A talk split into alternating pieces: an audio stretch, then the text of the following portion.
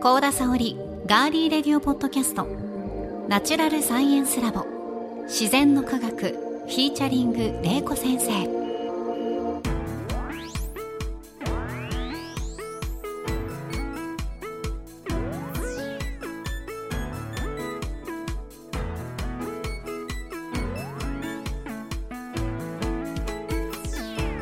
皆さんこんにちは。ガーリーレディオポッドキャスト。ガリレディパーソナリティの高田沙織です。ナチュラルサイエンスラボ自然の科学は元科学館職員防災士。農学博士の玲子先生に自然科学と自然現象である災害。その防災を聞き学ぶサイエンスポッドキャストです。土水昆虫宇宙食物理気象環境など自然科学の多彩なテーマをさまざまな視点で分かりやすく紹介しながら防災の知識や災害への備えを伝えていきます。それでは皆さんナチュラルサイエンスラボで私たちと一緒に科学しましょう。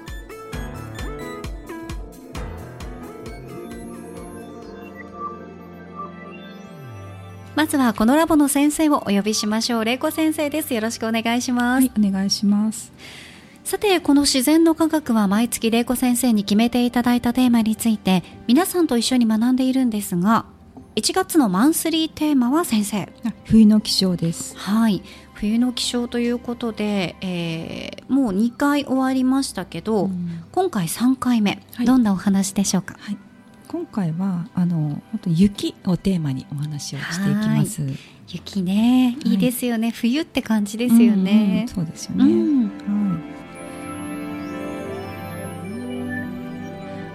回お話しするのはあの雪のでき方とか雪の形、雪の結晶の、あの撮影方法についてお話をしていきたいと思います。え先生雪の結晶って撮影できるんですか？あそうなんです。え私が撮影した写真とかもちょっとお見せしたいと思います。お願いします、はい。えっ、と、じゃあ雪はどうやってできるかっていうことなんですけども、はいまあ、雪はね、空から降ってきますよね。で、あの、以前ちょっとポッドキャストで、あの、雨の降り方っていう話をうん、水の会のエピソード7でおはい。話しさせていただいたんですけど、していただきました。覚えていらっしゃいます？覚えてます。はい。雲が発生すると雨降るんですけど、まあ、雲の中に、あの、水蒸気ですね。がはい。発生して、まあ、エアロゾルという微粒子、ねがにくっついてそれであの雨が降ってくるってお話ししたんですけど実はあの雲の中で実は水蒸気がそのエアロゾルになってつあの水の粒になるんですけど、まあ、雲のってかなりあの、えーえっと上空に行くとあのすごくあの寒いのでその水の粒っていうのが凍るんですよね。うんで凍ってそれが氷晶といわれる氷のあの水晶の晶っていう字なんですけど氷晶というものに変わっていきます。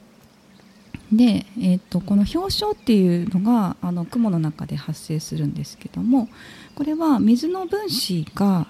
結晶化して大き大きくなったものになります。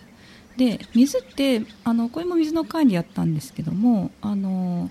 えっと分子の形っていうのはあの、まあ、六角形になるっていう話をね、あの水分子の模型使ってやったんですけど、はいはいはい、あれ楽しかったですね。ですね。で、その時もちらっと言ったんですけど、あの水分子の模型が六角形になって、それがそのまま凍るとですね、実は雪に変わるんですよね。なので雪の元っていうのは六角柱の形、六角形の形を主にしていますね。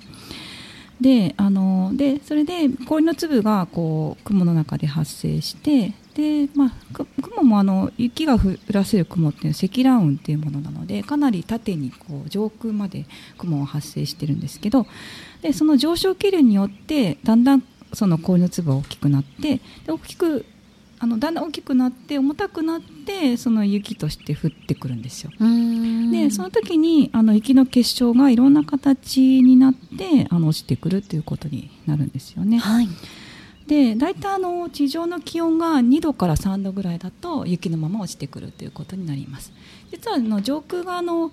暖かいとですねあのせっかくできた綺麗な雪は溶けて雨になっちゃうんですけどね。はい。であのまあ、通常私たちが住む日本っていうのはあのそういうふうにあの上空でまず氷になってそれが降ってきてであの冷たい雨っていうのなんですけど、と途中でああの溶けて降ってくるのが冷たい雨ということで日本列島は大体そういう上空で氷になってから降ってくる雨が多いです、はい。実は暖かい雨っていうのもあって熱帯はもう氷にならずに降ってくるんですけどね、はい、でそのままだから上空では雪がいっぱいあるんですねいろんな形の雪が。ああそういうことになりますよね,、こういうあのちょっと本持ってきたんですけど、はい。こういうふうにねあの雪の結晶ってこんなにたくさん種類がすごいですね。先生が持ってきてくださった。はい。本には。大体なんか雪の形っていうとこういうあの雪マーク樹脂状っていうんですけど、あのまあ、雪のマークの形を思い浮かべると思うんですけど、そうですね。雪の結晶というと大体ね、今載っている。なんか雪印みたいな。そう本当そうですよね、はい。なんですけど本当にいろんな形が実はあるなんか見たことない形とかありますね。そうなんですよ、うん。で実はこういうふうにいろんな形があるんですけども、はい。これどういうどうしてこういう形になるかっていうとその上空の水蒸気の量とあとそのとその場所で結晶化する時のあの気温によってこの形が変わっていきます。であのその結構水蒸気が多い空気だとこういうふうに綺麗なあの樹脂状のとか扇状のこういうあの綺麗ないいわゆる雪というような模様の形になるんですけど、あのまあ、寒かったりとかあの空気中に水蒸気が少ない場合はこういうなんていうかな角柱っていうかあの六角形だけのあの棒状だったりとか。いやこの棒状の結晶って初めて見ました、そうですよごいですね。針みたいな形とか、うん。なんかそういう X の形したりね、うん。してますそうねこういうか結晶の形になるんですよ。で雪の結晶ってこんなにね今あのお見せしているのすごいたくさんあるんですけど何種類ぐらいあると思いますか、えー、まあ、これはちょっとその一部だけなんですけどへー。これでもたくさんあるなと思うえと思うんー、ですけど。じゃあ1000あ千。千だと多いですね。多すぎました。はい。えっとじゃあ桁がちょっと桁があ下100もう一つ100ぐらい。そうですね。おー。121個。121個、はい一応表彰みぞれとかいはい。ろいろ含めて121個も今あることが分かあっていす。ごい。ます結構でも多いねかなと思うんですけど、はい、なんかあのに名古屋ではねあんまりこういうあの結晶で降ってくることがなくて北海道とか寒いところだと結晶のまま降ってくるんですけどえ、まあ、名古屋そうそう結晶見えるんですよ。私見たことあるんですスキー場とかで。へー。なんかよく見るとあなんか六角形の結晶が見えるって粉雪みたいな。スキー場とか結構行きましたけど、はい。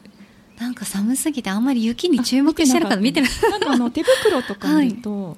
あのそういう結晶が見えますよ。よかったら。すごい綺麗だなと思って。また行く機会があったら注目したいと思います。ね。はい、はい。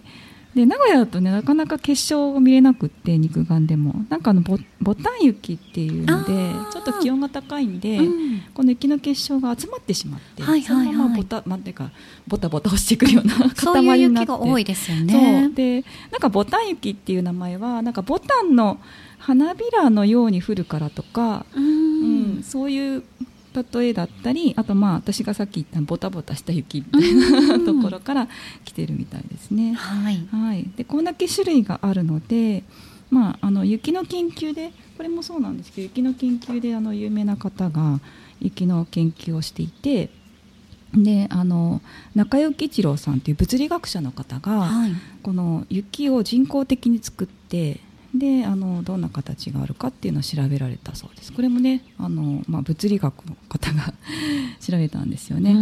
ですくごくいい言葉があって、はい。この中谷吉郎さんが、まあ、雪を見るとその場所のあの水蒸気の量だったり気温だったりが分かるので、まあ、雪は天から送られてきた手紙という言葉を残してるんですよね。すごいロマンチックなな。いいなと思ったんですけどうん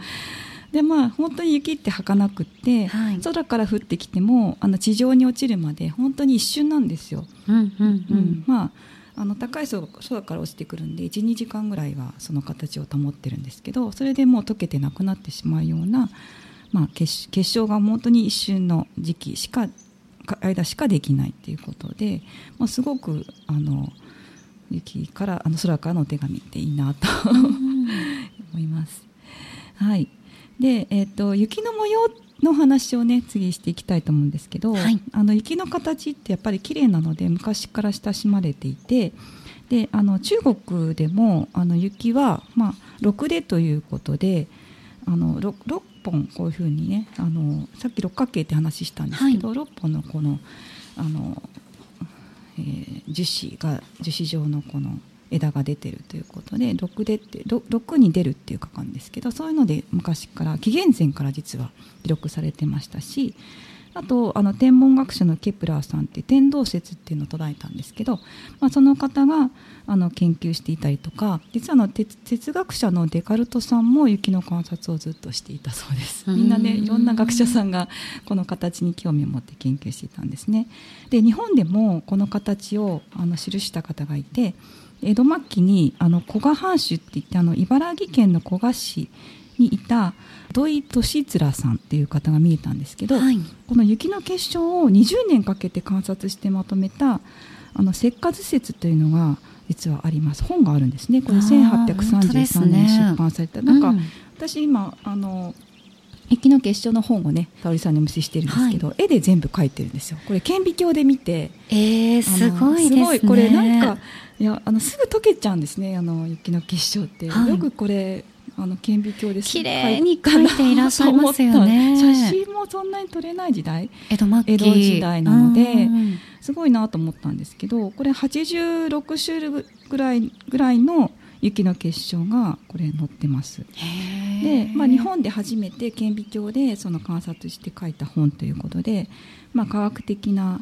まあ、本ですごく有名になってなんかすごく江戸の町でこう流行ったそうなんです。みんなこれ僕こういうの科学的な本を庶民の人がみんな見るなと思ったんですけどでこれがすごく流行ってすごく綺麗な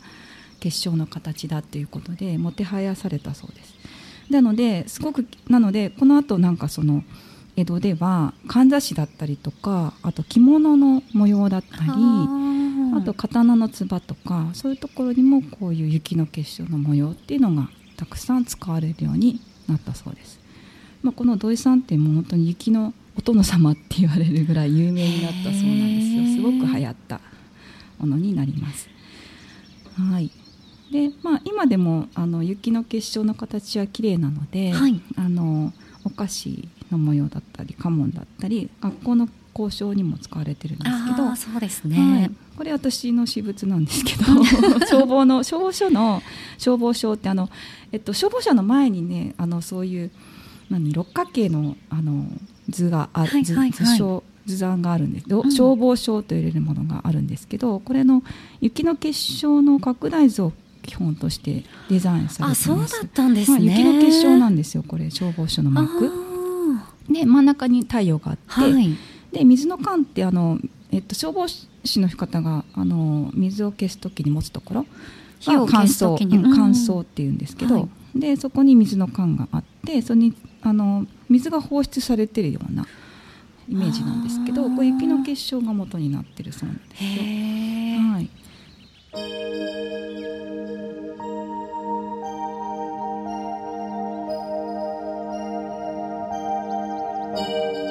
まあ、ちょっと最後に雪の結晶を見てみようということで、まあ、これ私が撮ったあの、えー、雪の結晶去年撮ったんですけど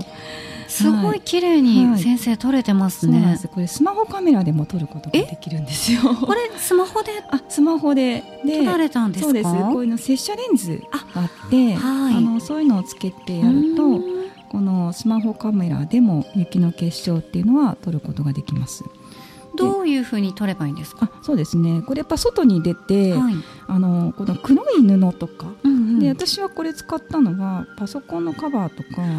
あと黒い布のフ織り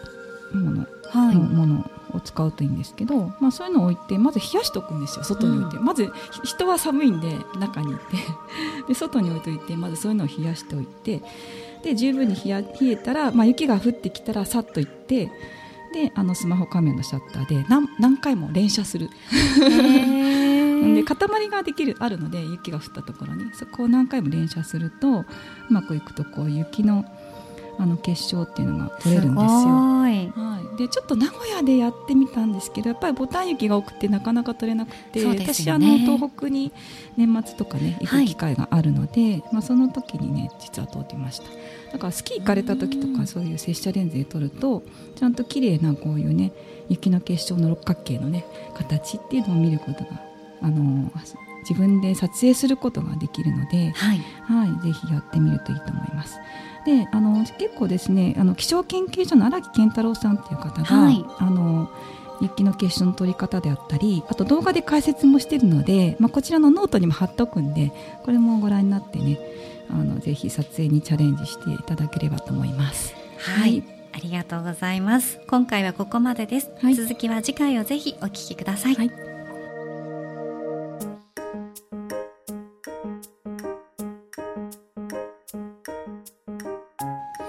あ、玲子先生、この自然の科学では防災士でもある玲子先生からリスナーの皆さんへ防災の豆知識や防災のワンポイントアドバイス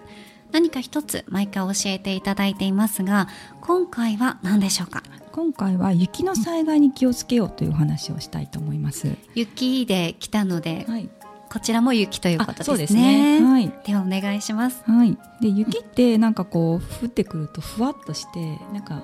軽いイメージありますよね。あります。はい。でも、まあ、雪っていうのは実は積もれば積もるほど災害を起こすような非常に危険なものに変わっていくんですよね。で、実はあの雪ってあのもともとは水なんですよ。で、あの雪水比というですね、ちょっとこの雨と雪の量を換算する式っていうのがあって。実はあの新しい雪新しく降ってくる雪っていうのは1センチ降ると降水量約1ミリぐらいに当たるんですよ。で雪が積もるとその雪って降った時はふわっとしてるんですけどだんだん時間が経つとちょっと溶けたりしてこう固まってくるんであの積雪1センチでも3ミリの降水量と同じぐらいの量のあの水に変わなっていきます。で大体ですねあの大雪水はですね1リットルで1グラムぐらい重量があるんですけどあの大雪の時に1メートル積雪すると例えばこの1平方1四方面積あたり実は雪の重さが1メートルここに降るとどのくらいの重さになるかというと大体ですね換算すると300キロぐらいになるそうです結構重いいやだいぶ重いですよね、はい、それが雪崩とかで来たりとかその崩れてきたと思ったら、うん、そう。ちょっとそうなんです、ね、危ないですね、はい、危険です。そうなんです。であとですね屋根に大体屋根って一粒ぐらいあるらそうなんですけど、はい、そこに1メートルの雪が降るとあの1坪っての3.3平方ぐらいあるんですけどそのぐらいだとやっぱ1トンぐらいの重さになっちゃうんで1トン？そうすごい重さになるんで本当にあの雪が降る地方の方はこまめな雪下ろしが必要だっていうのはそういうところになるんですよね。本当に重い雪が降ってくると危険だということになります。はいなので雪っていうのは結構重いものっていうことを知っていただきたいと思います。はい、あともう一つですね雪っていうのはあの道路に積もっていくと雪あの車の立ち往生の災害も起こりますよね。毎年必ずありますもんね。そうですよね。はい。あの一番大きかったのがやはりあの2022年12月に新潟県で記録的大雪で、ね、あの車が立ち往生して22キロが通行止めになってしまったっていうこともあります。はい、でその時にあの雪がですねこう降ってくるとだんだんこう上の方にあの積もっていってあのマフラーの上まで積もると実はあの排気ガスが排出されなくなってそのまま逆流してあの車の中に入ってきてしまうんですよね一酸化炭素ですね。そうですね。一酸化炭素中毒になる危険性もありますのでそういうところも注意した方がいいと思います。なので、まあ、そのようにならないようにあのスコップとかねそういうのを雪国に行く方は準備して、まあ、常にマフラーの周りを掃除したりとか、まあ、そういうことも必要ですしあとあのエンジンが、ね、ずっと持たない本当にあの一酸化炭素中毒になってしまうんで、まあ、エンジンを切る場合は毛布やカイロなどあの車の中で暖かくする準備っていうのも必要かと思います。はい。今回は雪の災害に気をつけようということで先生にお話しいただきました。ありがとうございました、はい、こ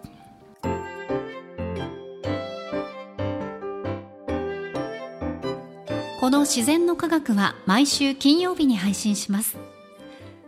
ァーストーリー、 Apple Podcast、Spotify、Google Podcast、Amazon Music ほか